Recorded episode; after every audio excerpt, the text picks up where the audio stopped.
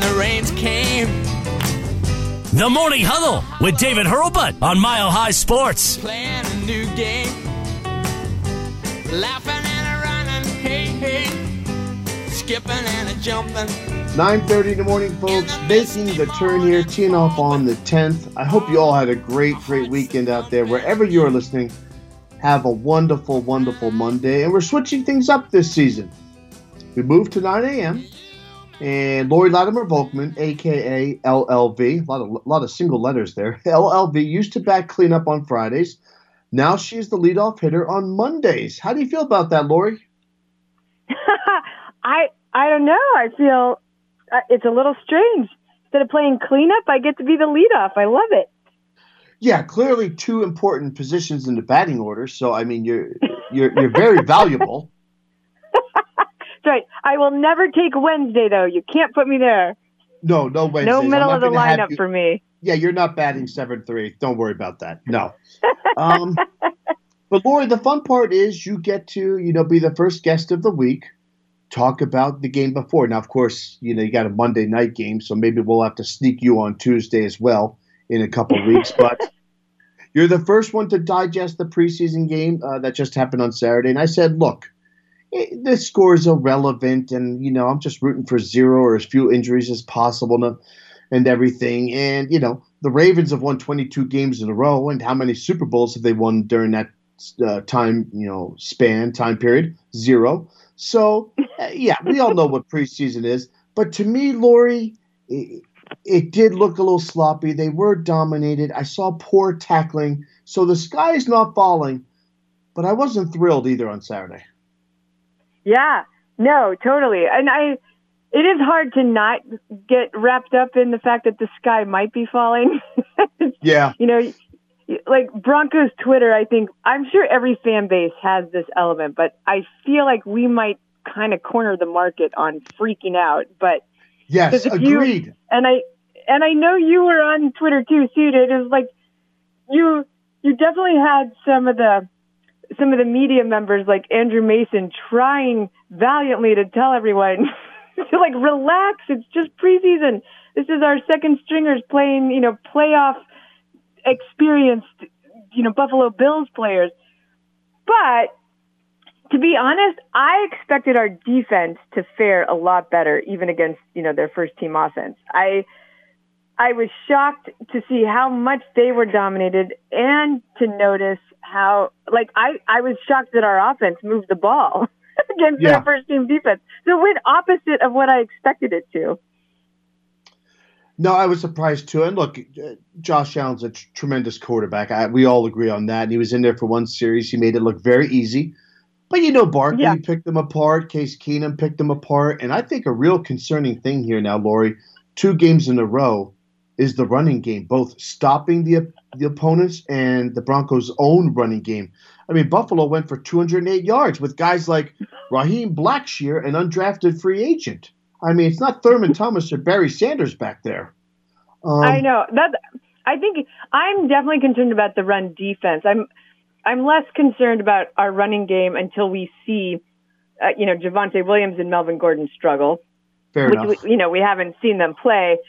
I think, and and I think we mostly had some backups in it, it you know, for the O line. So, I that one I think is harder to judge. But with defense, you know, you're rotating second stringers in there a lot. So, um, n- not sure many of those guys on Saturday are going to be playing, but it, the tackling is a concern. The you know, you know, understanding your assign your blocking assignment, um, you know, and what you're supposed to do is a concern because they they ran all over us, and that you know that's going to be a problem come time for the season.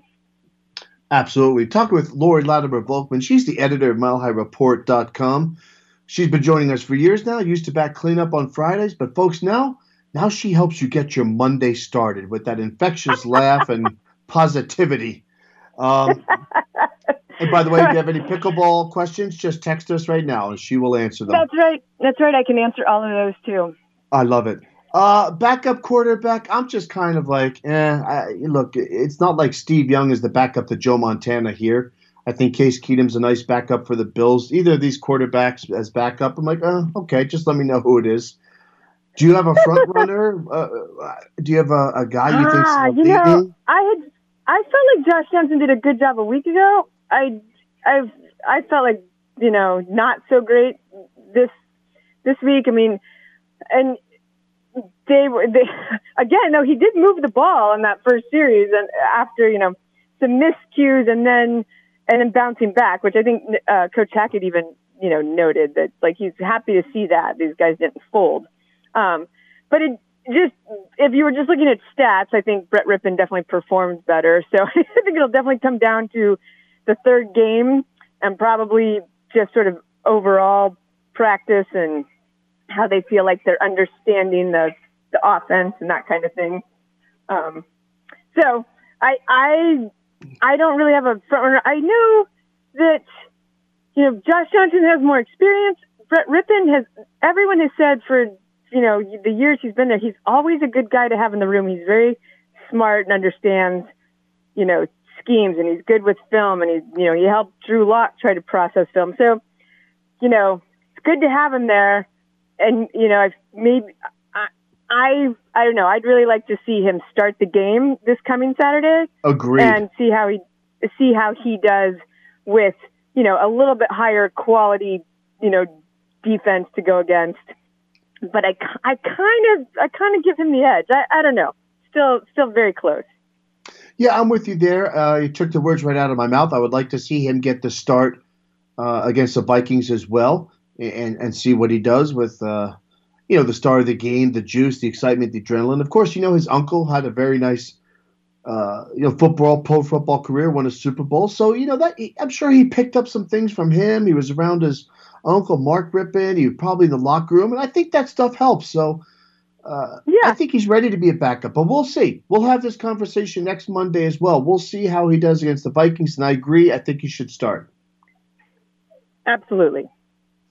Uh, Laurie, I want to talk about the wide receivers here. Um, I really like this kid, Virgil. I think he's playing well. So you got Sutton, you got Jeudy, you got Hamler. Uh, I would think Washington's going to make it. So who are the other two or three wide receivers that are going to make it? Obviously, Patrick out opens an opportunity for someone.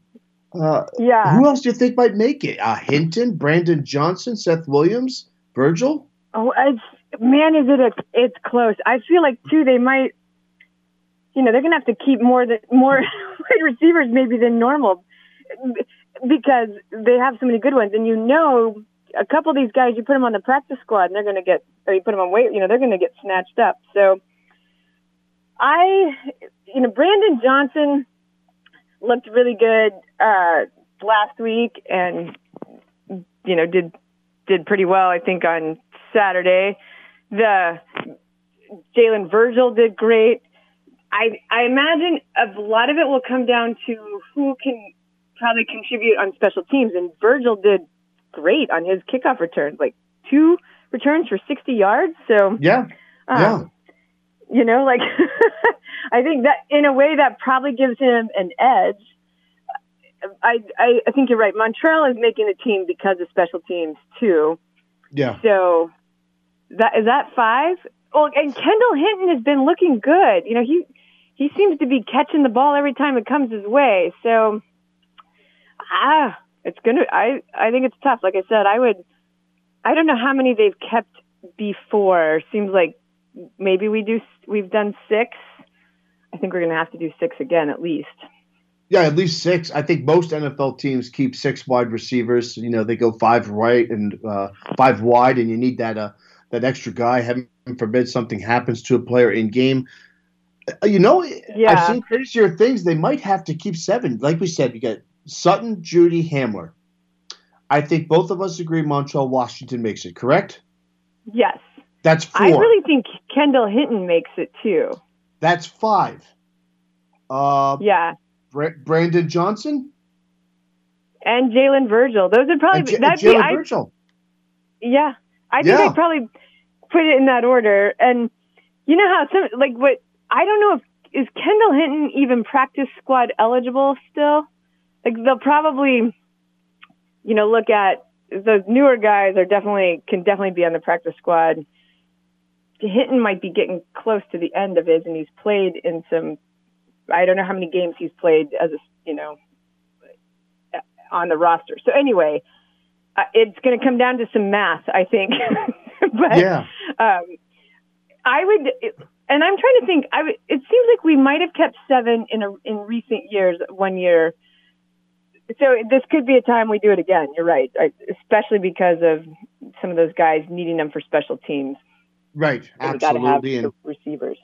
and I don't know, do you keep uh maybe you don't keep a fullback, maybe you only keep two tight ends, but there there there are several good tight ends too. So hey, it, it's it's a good problem to have, and I'm glad I'm not making the decision. I'll put it that way.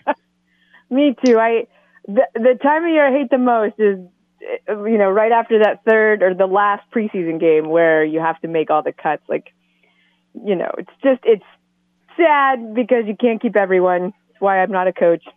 yeah, no, I agree. You're a mother. You, you'd want to keep them all. I would totally. I'd figure out a way. we're gonna do a car wash and we're gonna raise money for everybody's salaries. Yes, yes. And y'all get grilled cheese sandwiches, and I'll take care of you. Uh, Exactly. last question, Laurie. What are you looking forward to, or what are you hoping to see, watch, observe in the final preseason game? Well, I, you know, we're gonna. This will be the game for everyone to prove themselves. So you're really going to be looking for some separation between the talent, right? Like who, who really kind of rises above the rest at their position level. Um, that. So I will not care about the score, um, but like at all these, all these battles, position battles in particular, I'll be looking to see, you know, does does Brett Rypien look better enough than Josh Johnson that you make him the backup? You know, which wide receiver makes that fifth, sixth, maybe seventh spot? Um, do we have, you, you know, do we have some guys that can tackle that we know we can count on when we're Yeah. in here? Because um, our D, I think our offense and defense, our 22 guys are really solid. But I think what we did see on Saturday, and the only thing I, you know, kind of that makes me worried is we don't have a ton of depth. so if you need to go deep because of injury or whatever else, then, you know, you're not looking at the season you think you are. So if, if we're going to get our 10, 11 win season and go to the playoffs, we need to know we have some guys in that second and third string spot, especially on like the defensive line or linebacker, where when they need to come in, we can count on them. Laurie, great to hear your voice on a Monday. Have a great week. We'll talk to you soon. Sounds good. Talk to you guys later. folks, you got it. LLV, folks, editor, milehighreport.com. Check out their website. Great website, Everything Broncos. Come on back, folks. One more segment right here on this Monday, August 22nd. This is the Morning Huddle.